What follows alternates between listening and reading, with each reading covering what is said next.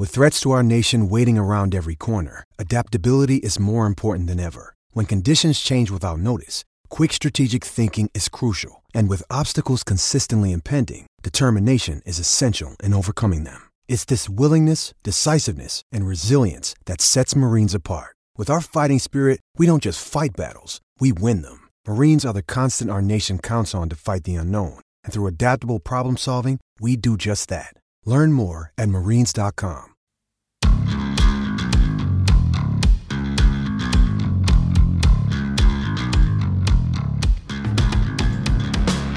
Welcome to episode 114 of McChesney Unchained here at DNVR.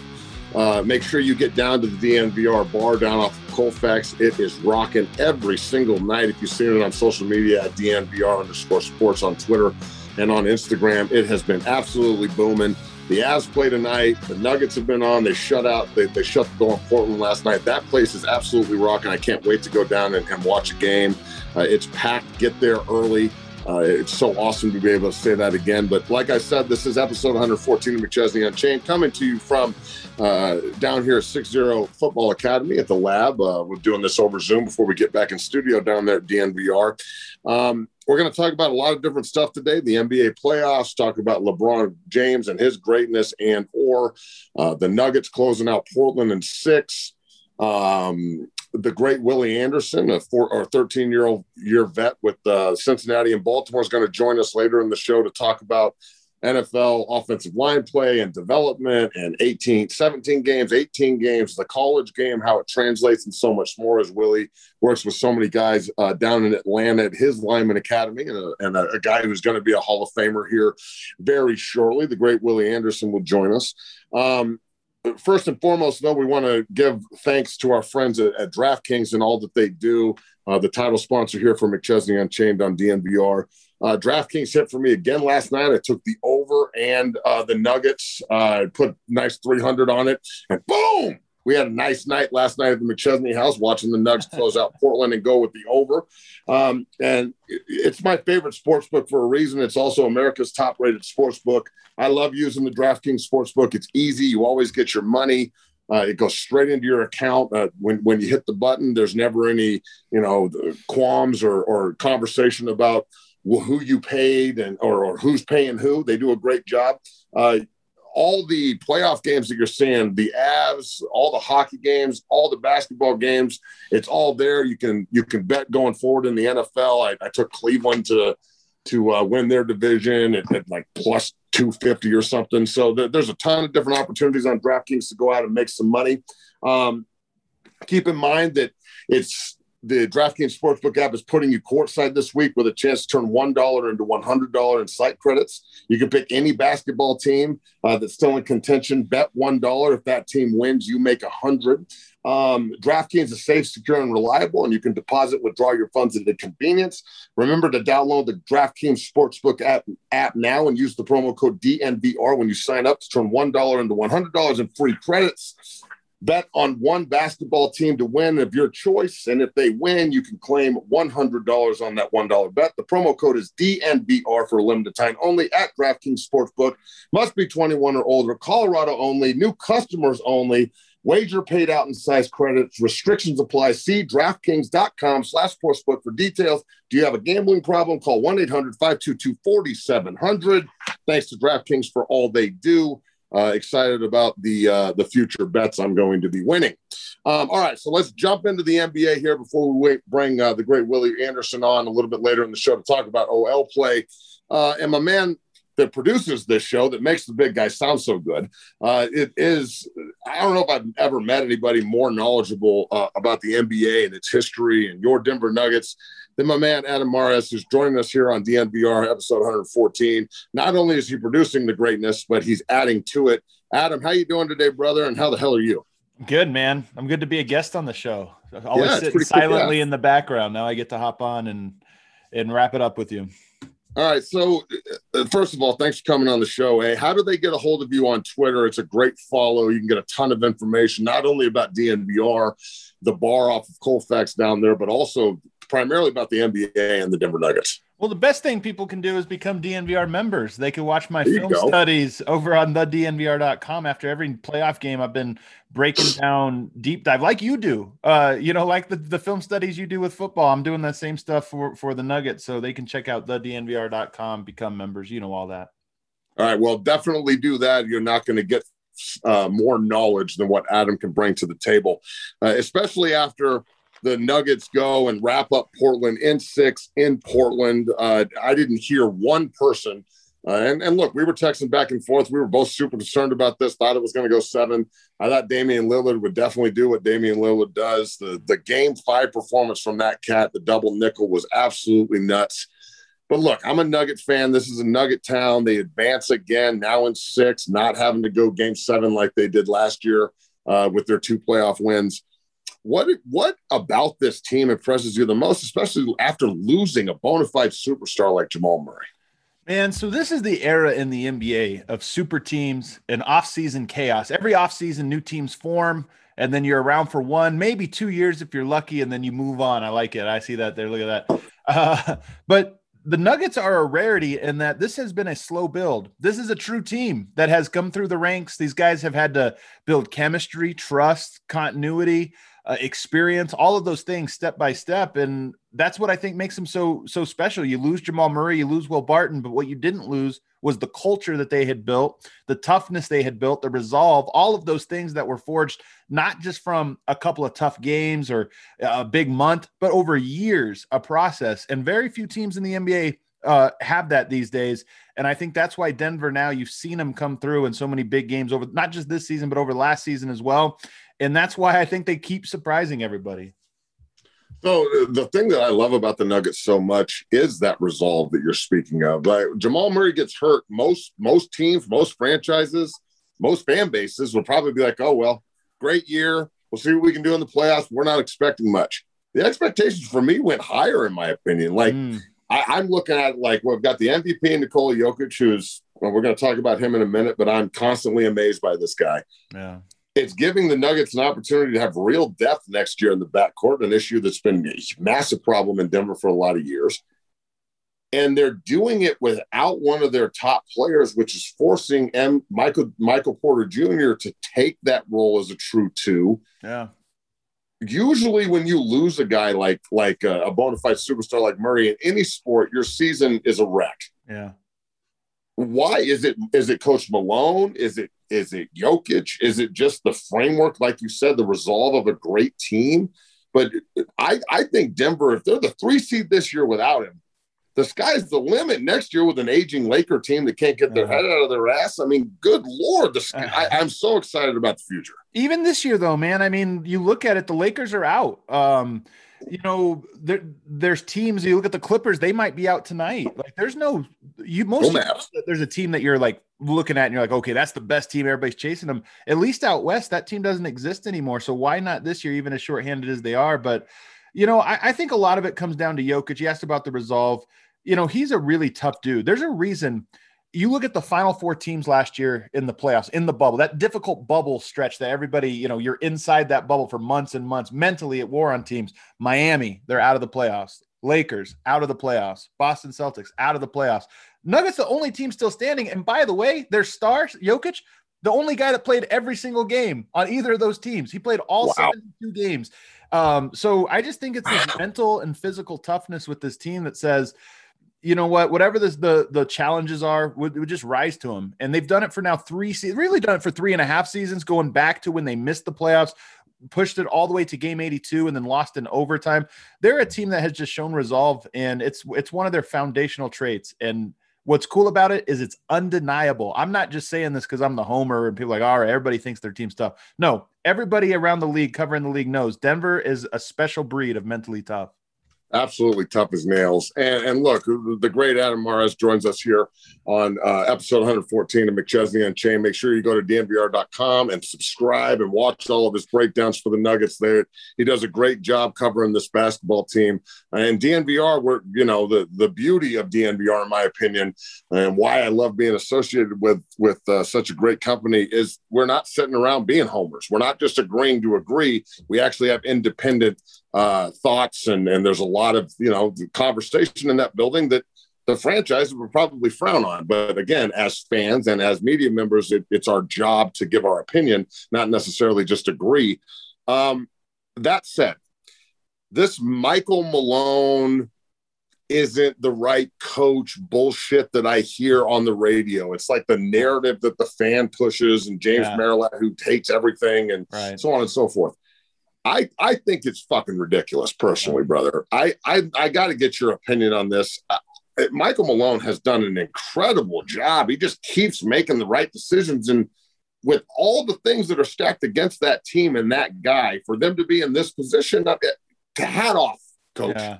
Man, it's funny because first of all, you've I you know, you played professionally. You've had a lot of coaches. I am sure you have had coaches that you felt like genuinely cared about each player and trusted yes. and instilled confidence. And I'm sure you had coaches that did not.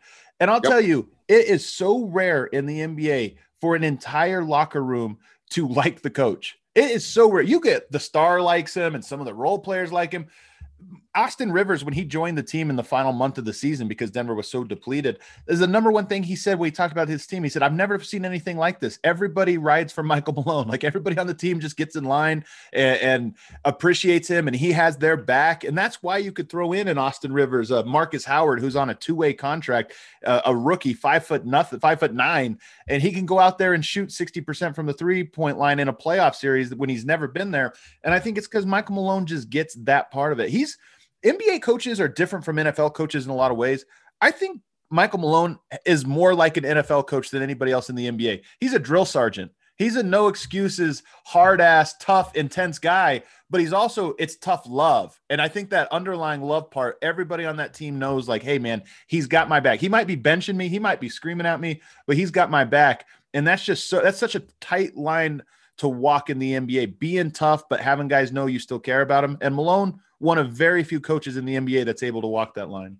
And, and I love it. And, and that same drills instructor mentality, because I, I tell my guys here at 6 0 all the time if I'm not on your ass, that's yep. bad for you. Yep. I'm on your ass because I think you can play and the potential is through the roof. And if everybody does what they're supposed to do, the sky's the limit on how good we can be. All right. So I, I hope Malone is the coach here for years to come. I think the foundation here with this next guy we're going to talk about Uh, Porter, Michael, or, or, Michael Porter Jr. is awesome. Jamal Murray is awesome. I love them. They're great. I, I love, I, I love the addition of Gordon. He's been a defensive stopper and good on the boards, and a guy that can go out and play the perimeter, but can also body up a four or five in the post. So he's tough, man. Austin, he's strong. He's been awesome. Austin Rivers off the sofa to, to 25 points and winning playoff games. I love it. But Jokic, the MVP of this league, I haven't seen a big the the pass the other night to the corner in the in the second overtime to Porter over his shoulder with the double team on him was one of the most incredible passes I've ever seen. Now, LeBron James is a is a very unselfish player, but I think he's unselfish to the point of me yelling at the TV, just shoot the ball. Jokic is unselfish and he seems to pick his spots perfectly. So how how can he be? I guess my question is is he really playing basketball or is he just setting the tone? Like it, it, seems like he's just like out there orchestrating his masterpiece damn near every night. I think he can still get better too, and that is scary for the National Basketball Association. No question, he can get better, man. He's 26 years old, and he made Holy a big hell. he made a big leap this year. He's going to keep doing it. I mean, he's just got his body in sh- this type of shape for the first time ever, and I think you know, by all accounts, he's committed to to continuing that sort of process. And you mentioned LeBron James unselfish. Like, yeah, LeBron and the t- players of his type, James Harden, even Luka Doncic, those guys are passers, you know, scorers and passers. And, and people look at that and say that's unselfish. What makes Jokic a whole different type of unselfish is you watch that first quarter, Michael Porter Jr. is going off 21 points in the first quarter. What does Jokic do? He says, sweet. I'm going to keep giving him the ball. I don't need the assist. I don't need to be involved in this. If he has it going, I will completely step back. And that's something that even LeBron James types rarely do. It's usually it's like, okay, this guy's going, I'm going to run a pick and roll and get him the kick out, or I'm going to get him this. Jokic just said, sweet, I get to take the first quarter off. And that means I'm going to be ready for the fourth quarter even more, which is exactly what happened. Jokic got to coast in the first half because of Michael Porter. And in the second half, 27 points to close the door on Portland. All right, so he's the MVP, first MVP in Nugget history. That's incredible. Coach Malone, I think, should be in running for Coach of the Year. We'll see what happens there. I'm looking at the West right now. The Jazz advance over a tough Memphis team. Ja Morant's incredible. Hopefully, the Mavs can close out the Clippers just because I don't really like the Clippers, but I'm yeah. not really worried about either of those two. I think that they would both give Denver a good run, but they, those guys got to get through Utah. The Suns and what they did to the Lakers, and I think that the Lakers were beat before they even started last night because they're pretty demoralized and Davis yeah. isn't there. But if I'm looking at this preseason. And I'm like, okay, even if we lose Jamal Murray, we've got to beat Utah, Dallas, or the Clippers or the Suns to get to the finals after yeah. last year's, you know, the Western Conference Finals run.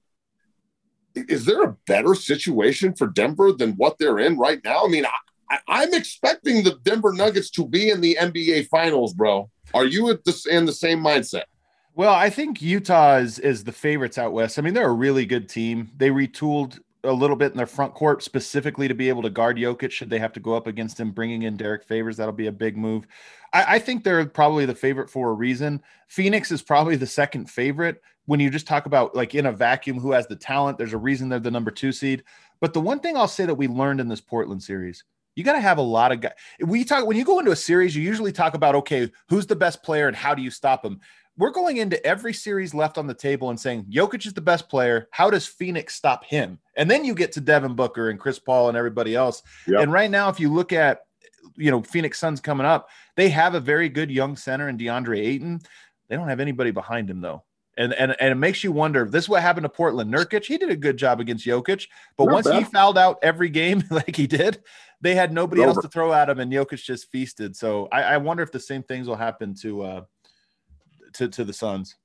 All right. So looking at that series, Suns Nuggets, I, I'd expected to go six or seven. I think it's going to be a really competitive, hard nosed series. Chris Paul already said today that he's not going to take the team option, so he'll hit free agency, even if he does stay in Phoenix. Right. Um, that's really the the bugaboo here. But that, that was the same with me for with Portland. Is how are we going to deal with McCollum and Lillard with our yeah. depleted backcourt? But again, like we said at the beginning of the interview here, I don't necessarily look at it depleted anymore. I think they've got a lot of experience and some depth and a lot of guys that can play. And when given the opportunity, they showed out. So, yes, Chris Paul's a floor general. Yes, Chris Paul has really elevated the play of Devin Booker. Yes, Chris Paul makes good decisions. But I think that the, the fact that he's being anointed as this difference maker in the series, like Chris Paul is going to be the guy that makes the difference. I think that's going to motivate Austin Rivers and it's going to motivate Campazzo. It's going to motivate Michael Malone to put his guys in position to really take advantage of Chris Paul's age and and that. And then yeah. Jokic on top of it, I, like you said, he should be the focal point in here, not Chris Paul. So the motivation for Denver to go out and really stomp Phoenix is there, even if the rivalry isn't built up there. So, in your opinion, are these the two? I mean, Utah's good, yes, but I don't see Donovan Mitchell staying there for very long. I, he doesn't really like Utah very much. Um, do you think Phoenix and Denver are the two up and coming teams in the West that are really going to be at each other's neck for years to come? Phoenix is pretty homegrown. Yeah, they are, but they, you know, you mentioned Chris Paul. I don't know if he's back, and, and he's a big piece of that team. I think the other team you look at out west, if you think long term, you've got to look at Dallas and Luka. I mean, Luka's even younger than Jokic, 22 yeah. years old, and he is an MVP caliber type player, and and they're only getting started. So I, it's funny. This is a this off season has really been about the next wave of player, Trae Young. Luka Doncic, even Giannis, and and I wonder this is the year of the international player. You look at who's left in the playoffs right now. You got Jokic, you got Gobert, you've got Giannis, you got Luka. You know, even Joel Embiid on the other side of the bracket. You know, you've got a bunch of European players, and I wonder if it's a little bit weird because we always think of LeBron and and so you know Steph and this or that, but the next wave of superstar in the NBA is international. It's the true growth of the sport as a global sport, and um, it'll be interesting to watch that. So this last question here, Adam, before we get you out of here on episode 114, McChesney Unchained, and thank you so much for doing this. Uh, as Willie joins us, uh, Willie, just hold on. We'll talk talking about pass setting here in a minute. Um, going to LeBron, okay? LeBron James accomplished is incredible. I mean, he's he's been awesome. No one's debating that. I've never, he got beat in the first round for the first time in his career. That sucks. Davis wasn't there. It is what it is. The international game, like you just said, Jordan played against domestic talent. LeBron's playing against international talent and domestic talent.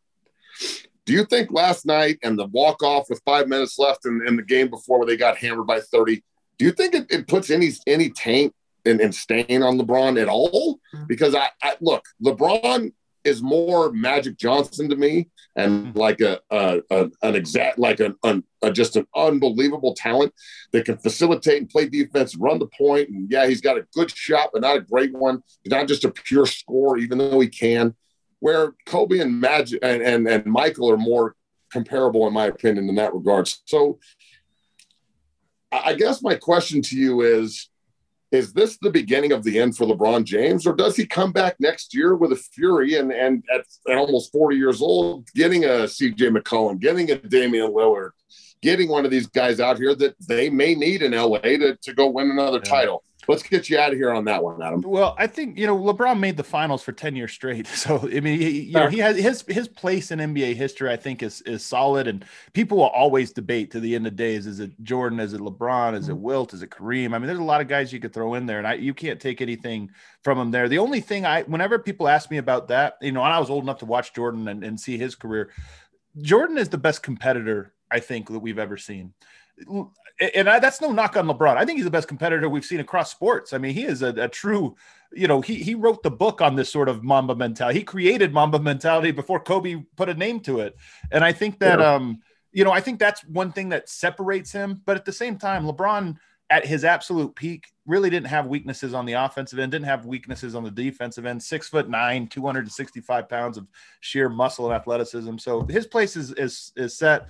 The Lakers, though, look, man, this is two out of three years LeBron has broken down midway through the season. Two out of three years.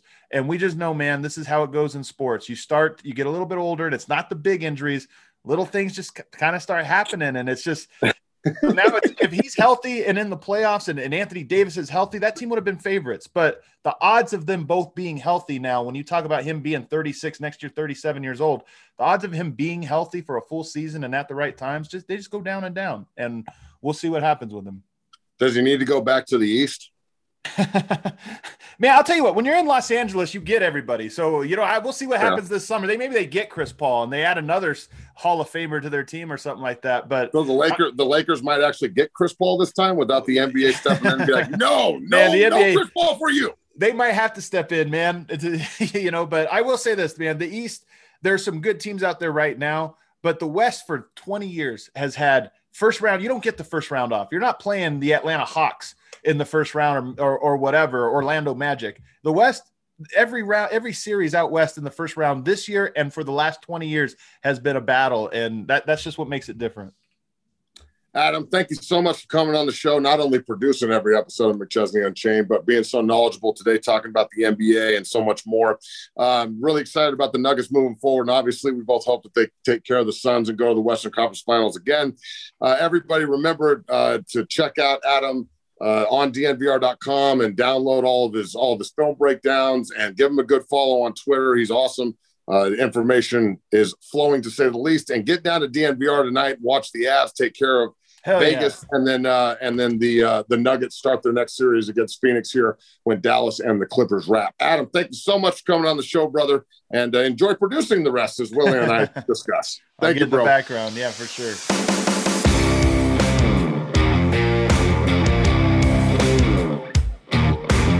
And episode 114 rolls here on McChesney Unchained on DNVR. Make sure you go to DNVR.com and check everything out. Big thanks to Adam Mares for coming on the show and talking about the NBA. Make sure you go check out all the stone breakdowns. Get your ass down to DNVR this evening to watch the Avs. Take care of the Knights in game three. And then the, obviously the Nuggets will be taking on the Suns and we'll be down there uh, supporting them. We bring on uh, NFL great Willie Anderson, tackle for the Cincinnati Bengals, played from 1996 to 2007, was the 10th overall pick, 13 year NFL vet. Uh, he runs the Willie Anderson Lineman Academy down in Atlanta and works with guys very similar to what I do up here in Denver. Um, uh, Willie is uh, one of the best linemen I've ever seen play at his position, obviously, but just listen to this number before we start talking shop. Willie Anderson faced nine of the 11 all time sack leaders while he played. So it's just some bad ass dudes off the edge. He allowed one sack to Bruce Smith as a rookie to those to those uh, nine. Just saying, the might the man might know what he's talking about a little bit. So Willie, thanks for coming on the show, brother. Welcome to McChesney Unchained and uh, taking some time out of your day. And uh, how are you? I'm good, bro, man. Thanks for having me on here, dog. Yeah, man. And uh, first and foremost, yeah, you're down 50 pounds. You're looking good, man, out there busting your ass. So wanted to tip the cap of you uh, to you on that one. All of us big guys, the only way we're going to stay alive for very long is to lose that weight. So tip of the cap to you, brother. Keep it up. No doubt. No doubt. All right. So first and foremost, you're a Laker fan. We were texting yesterday. Mm-hmm. I thought that the Lakers would be able to pull out game six. No way LeBron would go out uh, in six games, but it did end up happening we just had Adam talking about the NBA on. He's he's uh, the insider down there at DNVR. Just I wanted to get your thoughts on LeBron and the Lakers and just the NBA playoffs up to this point, as I know you're a huge fan. I think everything Adam said was was correct. I mean, as, as a Laker fan, I've been a Laker fan since 1987. You know, I'm from Mobile, Alabama, and we, we don't have a pro team, NFL or NBA. And the first team that I saw play in '87, I was 12 years old, was, was Magic Johnson, the Lakers. Um, diehard Lakers fan. You know, um, early on my career, early, early on LeBron's career, I wasn't the biggest LeBron fan because I'm 45 years old, so I grew up, you know, pro Jordan, and you know, you know, and, and back then, 10 years ago, it was either you love Jordan, hate LeBron, you couldn't love them both. But as, as LeBron's gotten older, I've definitely come to respect LeBron's game, even while in Cleveland. So I was ecstatic when he came to LA. But I do think um, it's getting near the end. I think last night kind of showed that. I mean, and he's played so long. I mean, if you guys remember Kobe's career at the end, Kobe had like three straight seasons of season-ending injuries, and and and Kobe took care of himself just just as well as anybody. Um, so with, with LeBron at this stage right here, he needs other players. I mean, he has to. Like, we we, we definitely need a dominant two guard. I think I think I think the, the role of LeBron dominating the, the basketball, it kind of deterred guys in the past from wanting to come play with him because guys, you know, a dominant two guard or a dominant point guard, they want the ball in their hands. And I knew last season that that style would work for one year with LeBron, but he has to come to the point right now where he has to have better players. It sounds crazy, just as good or better players around him at this stage of his career. I mean, he's 36 years old, what, 17, 18 seasons? I mean, damn, Kobe played 20, and at 17, Kobe was not Kobe anymore. So what LeBron is doing now is, is, is, crazy still athletically, but we need other guys. I mean, you know, and what happened with AD is kind of what we all worried about AD when we got here. Because he was, he, he stayed, I mean, great player, top five guy, but I don't know if it's something in his training or just the way his body is built, being that's being, you know, they say the kid was six foot six foot one at one time, and then grew to six eleven. You know, maybe that's something to do with his body and his ligaments or something, man. You know, because he's he's one thing he's always falling on the ground. And it's funny, I learned that as an offensive lineman years ago. My second second in the league, one of the Bengals scouts told me, he said, Man, Willie, the great players, the great linemen are never on the ground. I'm like, what do you mean? Like, you a lineman, we gotta block guys to the ground. Well, what he meant was going through traffic and pulling or engaging a guy when the play is over with, that guy can't throw you on the ground. The, the great guys seem to always stay on their feet. I mean, Watch LeBron. Le- LeBron is rarely on the ground. Jordan, yep. we, we, rarely see we rarely see Jordan go up in the air, reverse layup, and come down and, and turn his ankle. For some reason, he just knew how to land. You know what I mean? And um, AD has a problem. AD has a problem, I think, with, with him being so tall and so long. And um, we, we definitely got to get another two guard. You know, um, my man McCollum up in Portland, somebody got to come in and be a dominant scorer last night LeBron was tired as hell last night, man, and it oh, showed. Oh, yes, bro. I felt bad for him, man. Like, damn, like, like, and um, the Suns knew it. The Suns played a fast-paced game, and um, not having that second score, man, you know, hurt him bad, hurt him real bad. So that's okay. You're a Laker fan. You guys got like 300. Oh, you'll be back before you hey, know it. Like, like, Adam, like Adam, said, like, like Adam said, everybody comes to LA too. So hopefully next off season, it's a big off season. Oh, they're getting somebody. I guarantee you. If anything, this allows them to go. Yeah, go straight to the front office and go. We need help. They'll be like, cool. Exactly. Um, so, so look, you, you mentioned you're from Mobile, Alabama. I know you played at Auburn, um, and and the the new head coach down there.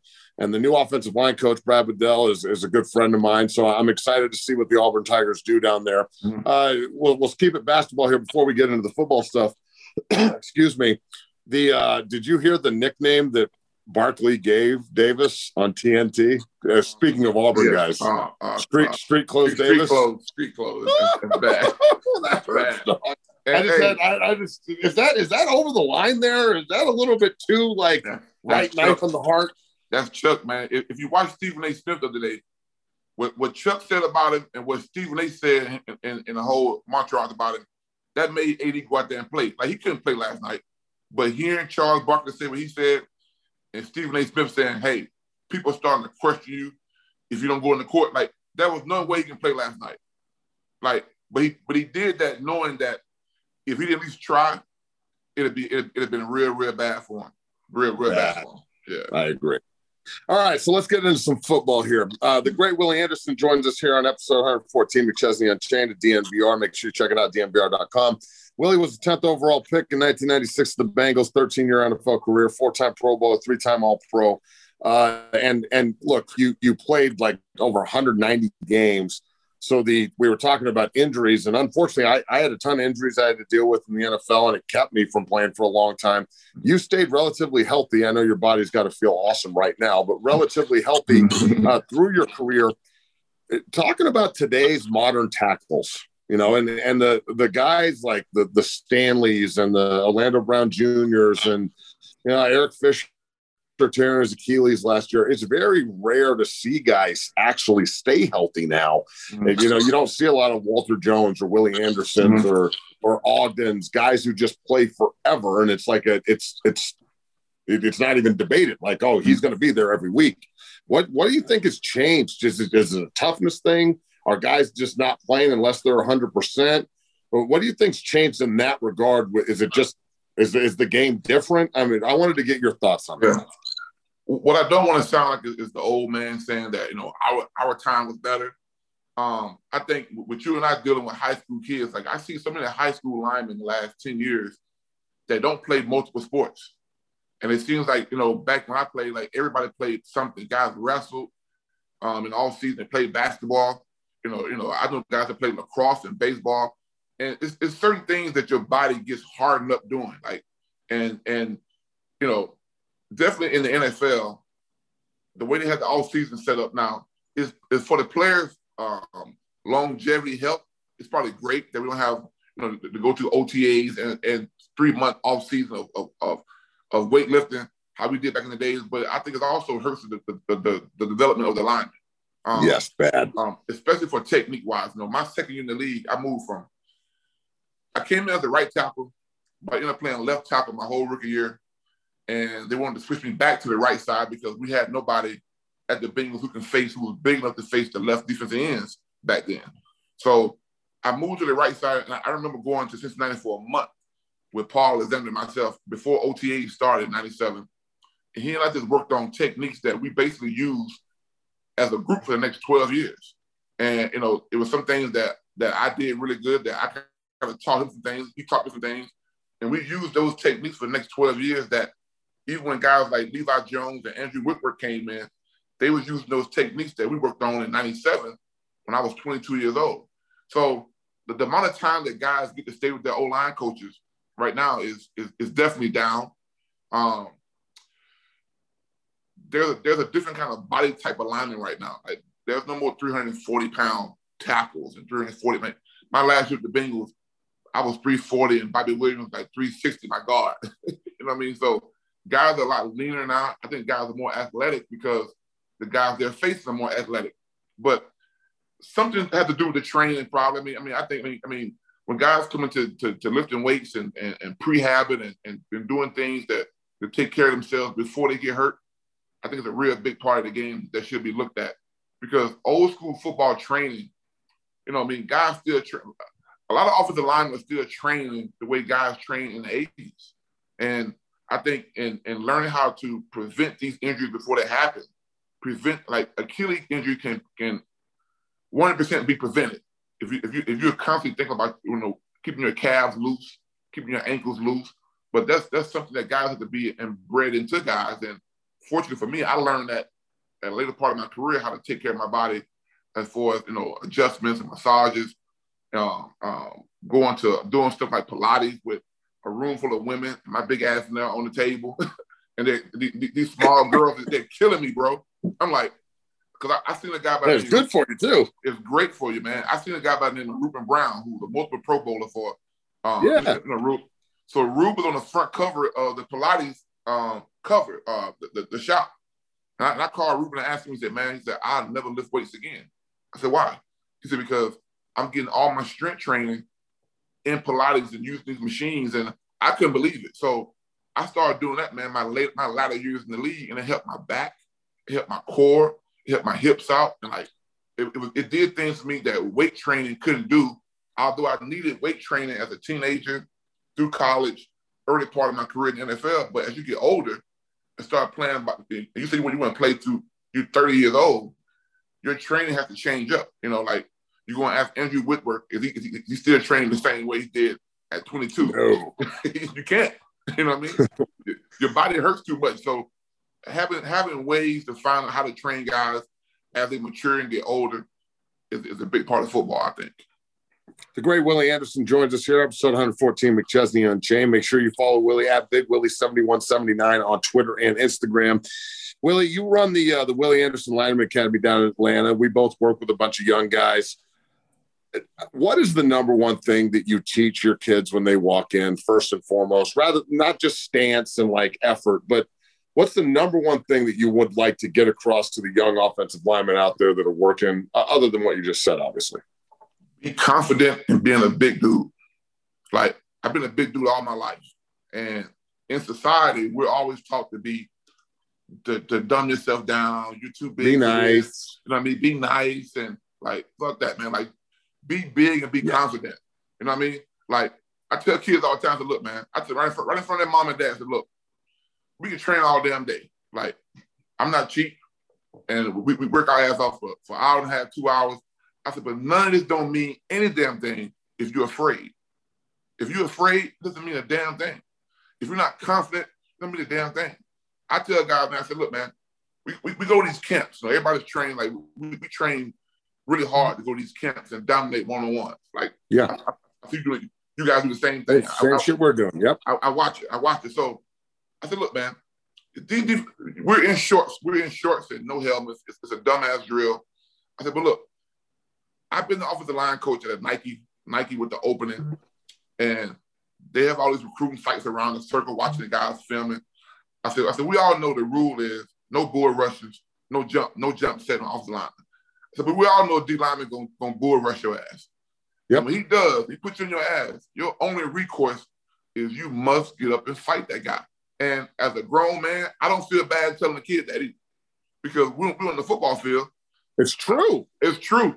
I said, because they, are going to run that video of your ass all day. I said, that five star DN put such and such on his behind. And I say, for your family's sake and your own your own family's name, you got to get up and fight that dude. I said, at college camps, your offensive line coach is going to be looking at you to see if you go fight it. Because it's certain kind of guys he want in his room. So all this training and stuff can be all pretty. We will have pads on if we don't train, I watch you all the time. I, I, I get crunk up watching your videos because if you don't have the energy as a player, none of this stuff works. You know what I mean? So if you're a big guy, I teach big guys how to first of all move their bodies. Yeah. Learn to learn to move their bodies, and then have that aggressive mindset. So I never have to get mad. I come out the locker room pissed off. You know what I mean? A like, fucking man, bro. You know I mean? Yeah. I, I, I'm pissed off already. It's fucking hot. It's Nats outside. My my coach hard on me he, he, he is on y'all. Like, I'm not getting my ass cussed. I'm not getting my, my, my ass dog cussed out tonight because you're going hard, I'm not going hard. So teach that, man. You know, teach, teach, teach you know, teaching some kid who, who who's probably not a college athlete. Kid might be a five foot eleven guard. Teach him to have confidence in himself. To say, hey man, look, just because a guy's bigger than me doesn't mean he, he, can, he can beat my ass. Like if I get my one, two steps down the ground before he gets going, I have a chance. But that comes from that comes from confidence and not being afraid. Now, if you're afraid and you stand in one place and allow a guy 300 pounds to get going, he's gonna run your ass over. Yep. so teaching that first, man. That mindset, confidence, and the ability to believe in yourself for high school kids is huge, man. Because at that level, they all get dogged out. And but you and I know we really are the stars. You know, shit don't work if, if we don't work. You know what I mean? But in seven, eight grade, seven, eight grade, they used to throw the worst coach on the field as a, as an O-line coach. So a kid gets the ninth grade. If a kid's not a monster-sized kid, he's probably playing freshman football with, you know, one of the head coach's sons coaching the team. you know what I mean? Yep. Volunteer uh, time. Yeah. You know so, I mean, so by, by 10th grade, the average kid playing junior varsity, every kid's not a superstar kid starting a 10th grader. So you're playing junior varsity football and you're building your confidence, but you're not really getting coached all that great because the head coach, the head O-line coach is coaching the varsity. So I tell parents the same way, the same way you and I doing is every quarterback guy, you know, in 2009, Tom Brady, 09, that, that was a special on ESPN called the Year of the Quarterback. And, and it showed Tom Brady's um, his personal quarterback coach, the guy died, the guy that died a couple years ago. Yeah, he was an awesome coach. Yeah, he said on 09, in 2009, he said, if your kid doesn't have a personal quarterback coach, he has no chance. And when they said that, that business boomed. it, it went true. It's true. It went crazy because you can't learn all the mechanics of the quarterback just only train with your high school coach. Now, you're not training the position off of the line, which is kind of a little bit more taboo to go out for outside teaching because all the O-line coaches are really territorial. Well, well, at one time, the QB coaches, you know what I mean? The QB coaches were kind of territorial too, but now every quarterback is pushed to go train. Like high, high school coaches, they push their guys to go train with a trainer because there's so much stuff you you have to learn, and you can't learn it all in practice. You know, so and, and I, I truly believe, and I know you believe this too, but that's the way offensive line, defensive line, that's the way it's going. Like the, yeah. I play both ways. So I, I've got a very unique perspective on how to coach it, how to teach it, what you're looking at, mm-hmm. so on and so forth. And I just I don't see how it's like especially in a place like Denver. It's not a hotbed like Atlanta. It's not the mm-hmm. South. It's not the SEC. We're in the fucking Pac-12, bro. So yeah. like it, it's it's different here. A lot there's a lot of folks, and I wanted to get your opinion on this before we talk about the NFL as a whole. There's a lot of folks who think they can buy opportunity rather mm-hmm. than like earning it. Like I'm mm-hmm. just going to invest in myself and I'm going to bust my ass and I know I can play. I don't need the affirmation of a scholarship or anything else. That will come as I keep working rather than I I bought something and now I expect a scholarship and blah blah blah, oh, and yeah. it doesn't work like that. No, so, no, no. So I get is it the same mindset down south in Atlanta as it is in Denver as it is in LA? Is it just the culture we live in? Like I need it right now because that doesn't that doesn't work with football. It, it doesn't, and and uh, it's funny with football because you see a lot of basketball because bas- basketball stuff can happen so fast for a guy but there's only so many guys playing basketball that's going to make it. I mean, football, you your chances are higher, but there's so many people playing. Like I remember um, a couple years ago, 2015, I was coaching high school ball, and um, I went on Hudl, and Hudl said um, Hudl first started. Hudl said they had two million high school kids registered on the Hudl accounts. Jesus, I said, damn, that's a lot. that's a lot of damn kids. Like damn. So um, pl- putting the work in, man. Like, no, I, I, told my son, my son just finished up at Georgia Tech, and um, I was like, uh, look, man, my son was, was, was a receiver. I had no clue how to play receiver. You know, I thought I thought all receivers drove off their their their, their back leg and their stance. I had no clue. I, I used to watch videos of Ochocinco, my teammate, training training receivers. He played my son played quarterback, DB, and I told him, to look, man, I'm not paying you to go to college. He said, what? I'm in eighth grade. I paid for my baby sister to go to college. She dropped out. Paid for my nephew. He dropped out. I said, my, my son, I said, what I will do, if you want to do this, I'll pay for every damn thing that it'll take for you to get to college to play football. Your tutoring, uh, training, training, going to camps, yeah. buying all these damn videos we bought. you know what I mean? I said, I'll buy all that stuff there if you want to do it. I helped you. I said, I, I, it won't be an expense I spare to help you out because my son didn't grow up playing football because, you know, I didn't want to play football because after I retired, I was like, man, this shit is football is a brutal sport, and, I didn't think my son yes. had the I didn't think he had the mindset for it. I said, "There's no way he's gonna have the mindset the way I had the mindset." Well, I learned well, football changed. Football didn't become a kid didn't have to be that brutal how we all how we all was brought up. But the kid did have to work, and I, I saw kids for the first time. I showed my son in the ninth grade. I seen kids at the gym at 7 a.m. And I would never think kids would football and basketball kids would get up in the morning time going to the gym. I said, but damn, but that, that kid became Jaylen Brown. That kid mm. became Collin Sextons. You know what I mean? That kid, I, I saw the kid Ant Man in Atlanta training in seventh, eighth grade at Lifetime Gym in the morning time by themselves. So I showed That's why son, we're up at 5 a.m. in here every day, brother. Every I mean, day at 5 a.m. There you go, man. So I said, man, there's a, there's a kind of work. I don't believe God, I don't believe God will bless. I tell all kids this.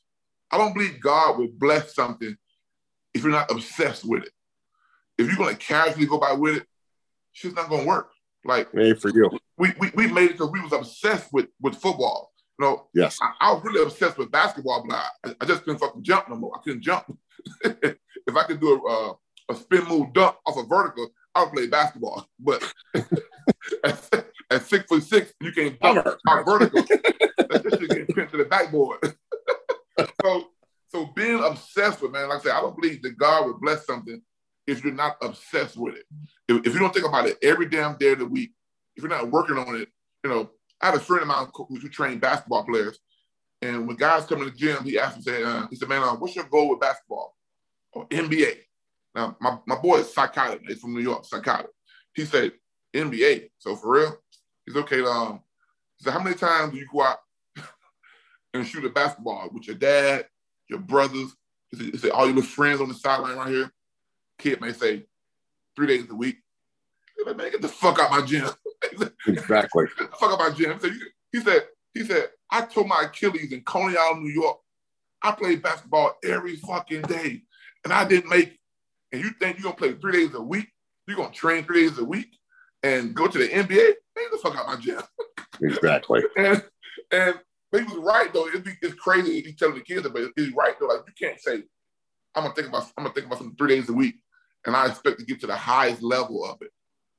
Where there's guys out, like you said, in New York, dribbling the basketball every damn day on the subways, thinking they're you know, you know in their mindset playing the game. And with, with, with us football players, it's so much stuff you got to go through to make it to that level. If you can't handle tough things, you can't handle tough talking, it's gonna be hard because real hard. We got to go through three years of football in college. You know, college football coaches are all psychomaniacs, making a lot of money. Yes, they got wives.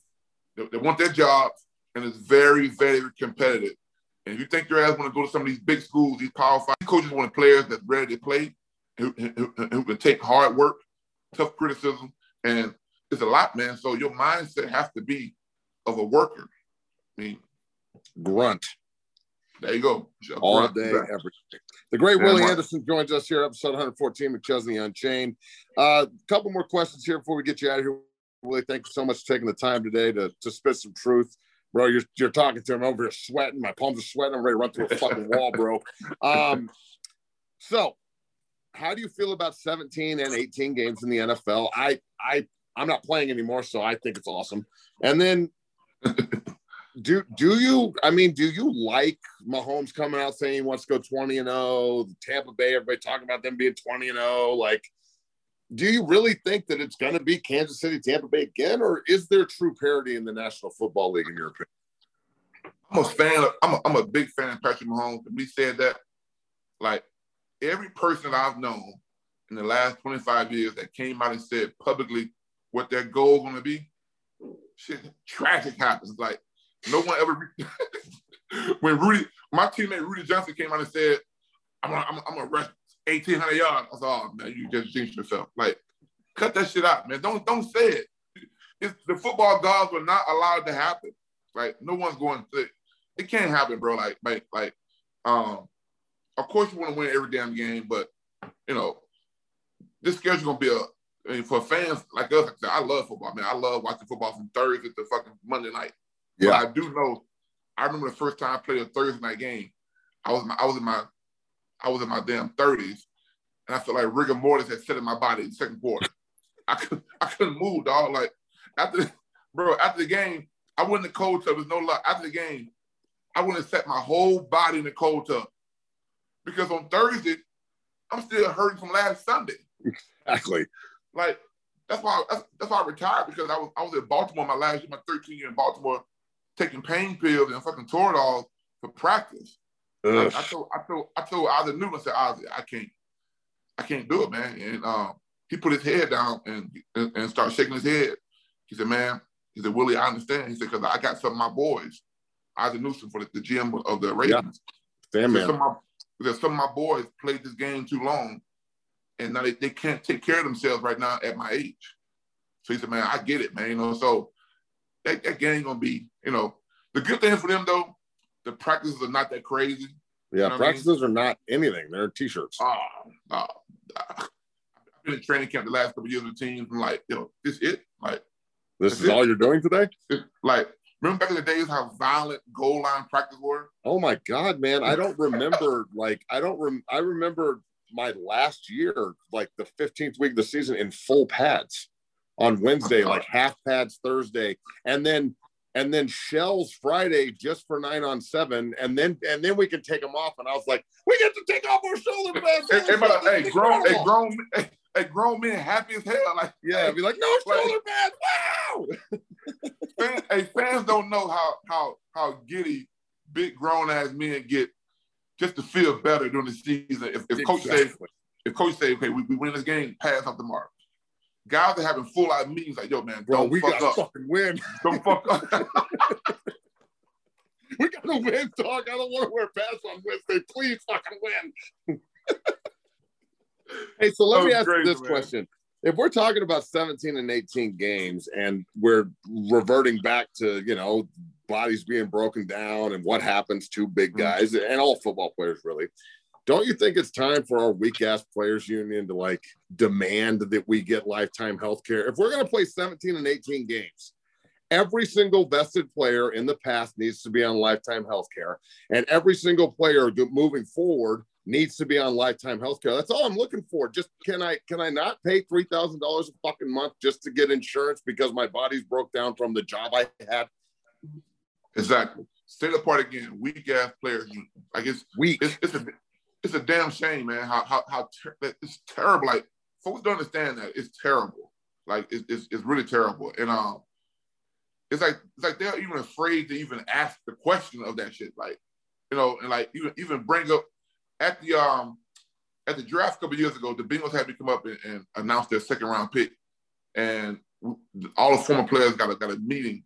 There was two groups got a meeting with Roger Goodell, and um you see all these great players, man. Ed Tall Jones, uh, Carl Eller, all these guys in Hall of Famers, man. Some guys on walkers, some guys just, just, just knees just crumbling, man. And, and uh, in their meeting, in the meeting, they asked Roger Goodell about health insurance, and Roger said, "Well, that's that's that's a union question."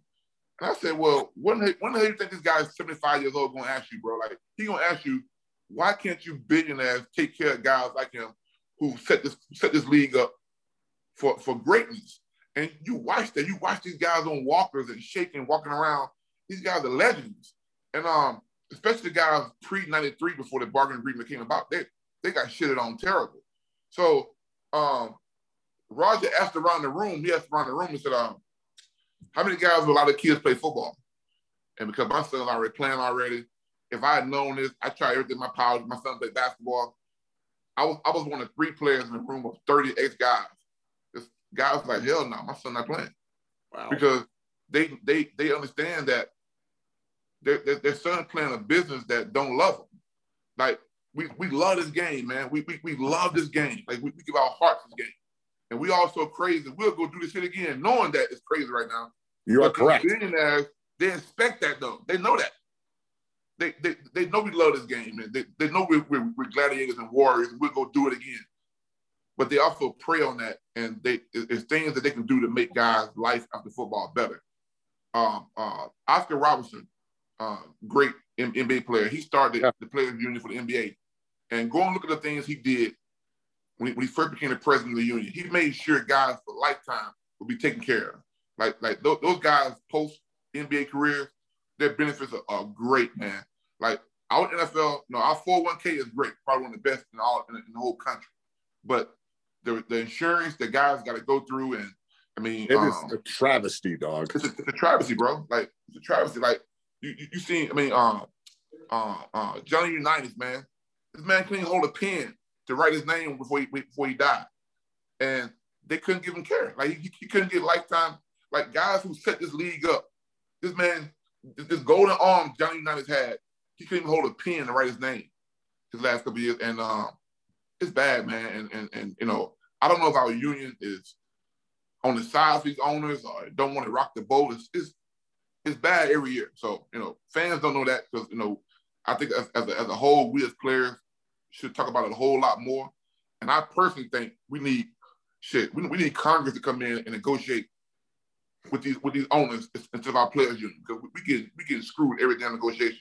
We get screwed. So. So, last question I got for you here, Willie, and thank you so much for coming on the show and speaking some truth, brother.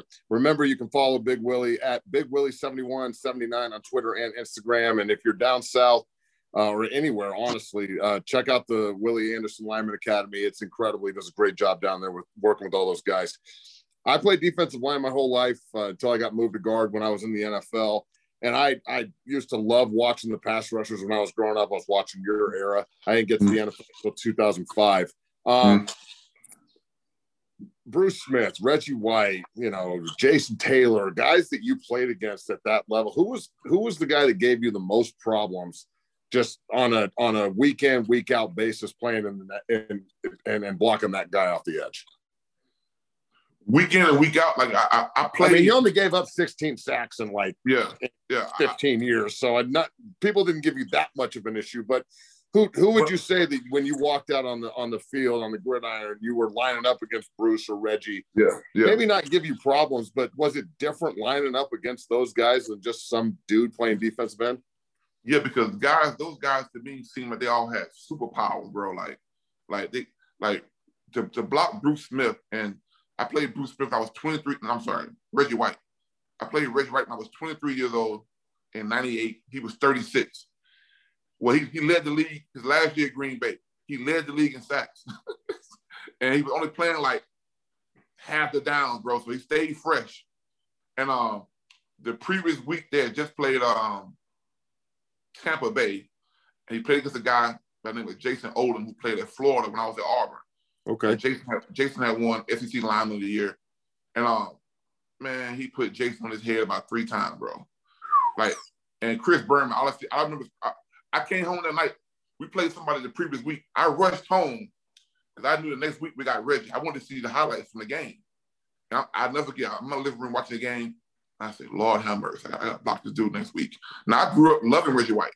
You know, start start start looking to God and, and, and Christ because of Reggie White said he was a preacher.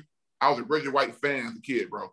So that that whole week, my my coach, you know, Bruce Coslet, I'm, I'm gonna hold my words what he said, but he told the press. So I, I, I told the press, I said, yeah, I have, I have, a pretty good plan against Reggie.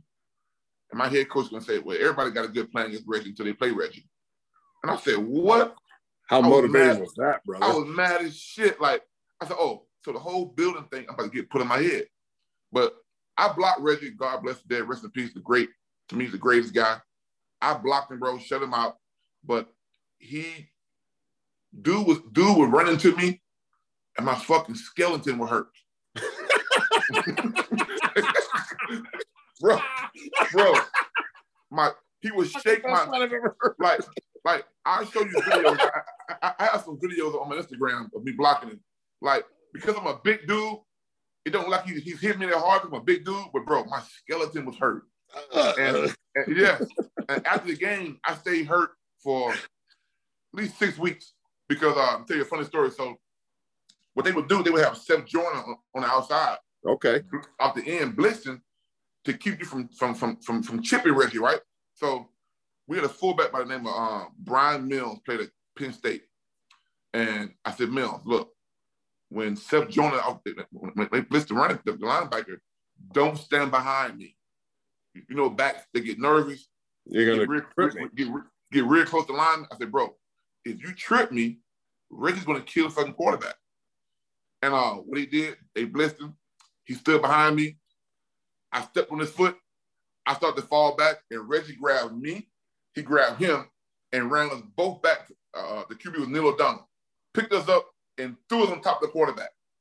Boom! I land down. I put my wrist down to hold my wrist like a dumbass, and all three of them fell my wrist. I thought for sure my wrist was shattered, but I had a cast in my arm for the next four weeks, five weeks. like he beat me up, dog. Like, like Reggie. I, have never faced a guy, never faced a guy that was stronger than me. That that that at any time, like his favorite move, as we all know, is that hump move. Hump. Yep. He he would do that hump so smooth, like most guys gotta wind it up. Reggie just just put his arm up under your damn up under your your, your armpit and lift you up the ground. So the whole game, I'm sitting inside the whole game, like all this pressure on my damn left knee trying to hold him down for humping me, and he's laughing. And every time you say, "Big fella, you feel it coming, don't you? you feel it coming, don't you?" hey, so look at this. Look at my teammates say, "Hey, man, whatever you do, don't curse at him." he gets real mad if you curse at him. I say, "Well, know what I'm do? I won't say shit to him. He's I ain't even responding to him. He, he, he'll, he'll talk to me. I won't say nothing to him because you know my whole thing with with great with great guys. I want to shut you out but I don't want to hype you up. You know what I mean? I, I'll try to pancake you and fuck you up and help you up. Say, man, you all right? You good? You good? Right. you good? Hey, we good, man. Good? You're doing a great job today, by the way. High five. Hey, good job, man. Hey, but every time though, I'm trying to hurt you every damn time though. But I, I don't want you. To, I don't want you to know it because you'll get hyped up and try to play hard. You know what I mean? So that's that um the old Jordan mentality. They say Jordan wanted everybody to stay calm and he made guys think he was their friends In the meantime, he he he killed it. exactly. That's what it is, man. Great Willie Anderson joins us here. Willie, thank you so much for coming on the show, episode 114. Check out Willie's uh, uh, Lineman Academy down there in Atlanta at Big Willie 7179 on Twitter and Instagram. We'll have this posted up here later, and I'll send it to you for sure. Willie, thank you so much, man, brother. Thank you, bro. Stay up down there. and We'll talk soon. Thank you, thank sir. You, bro. Thank later. you. All right.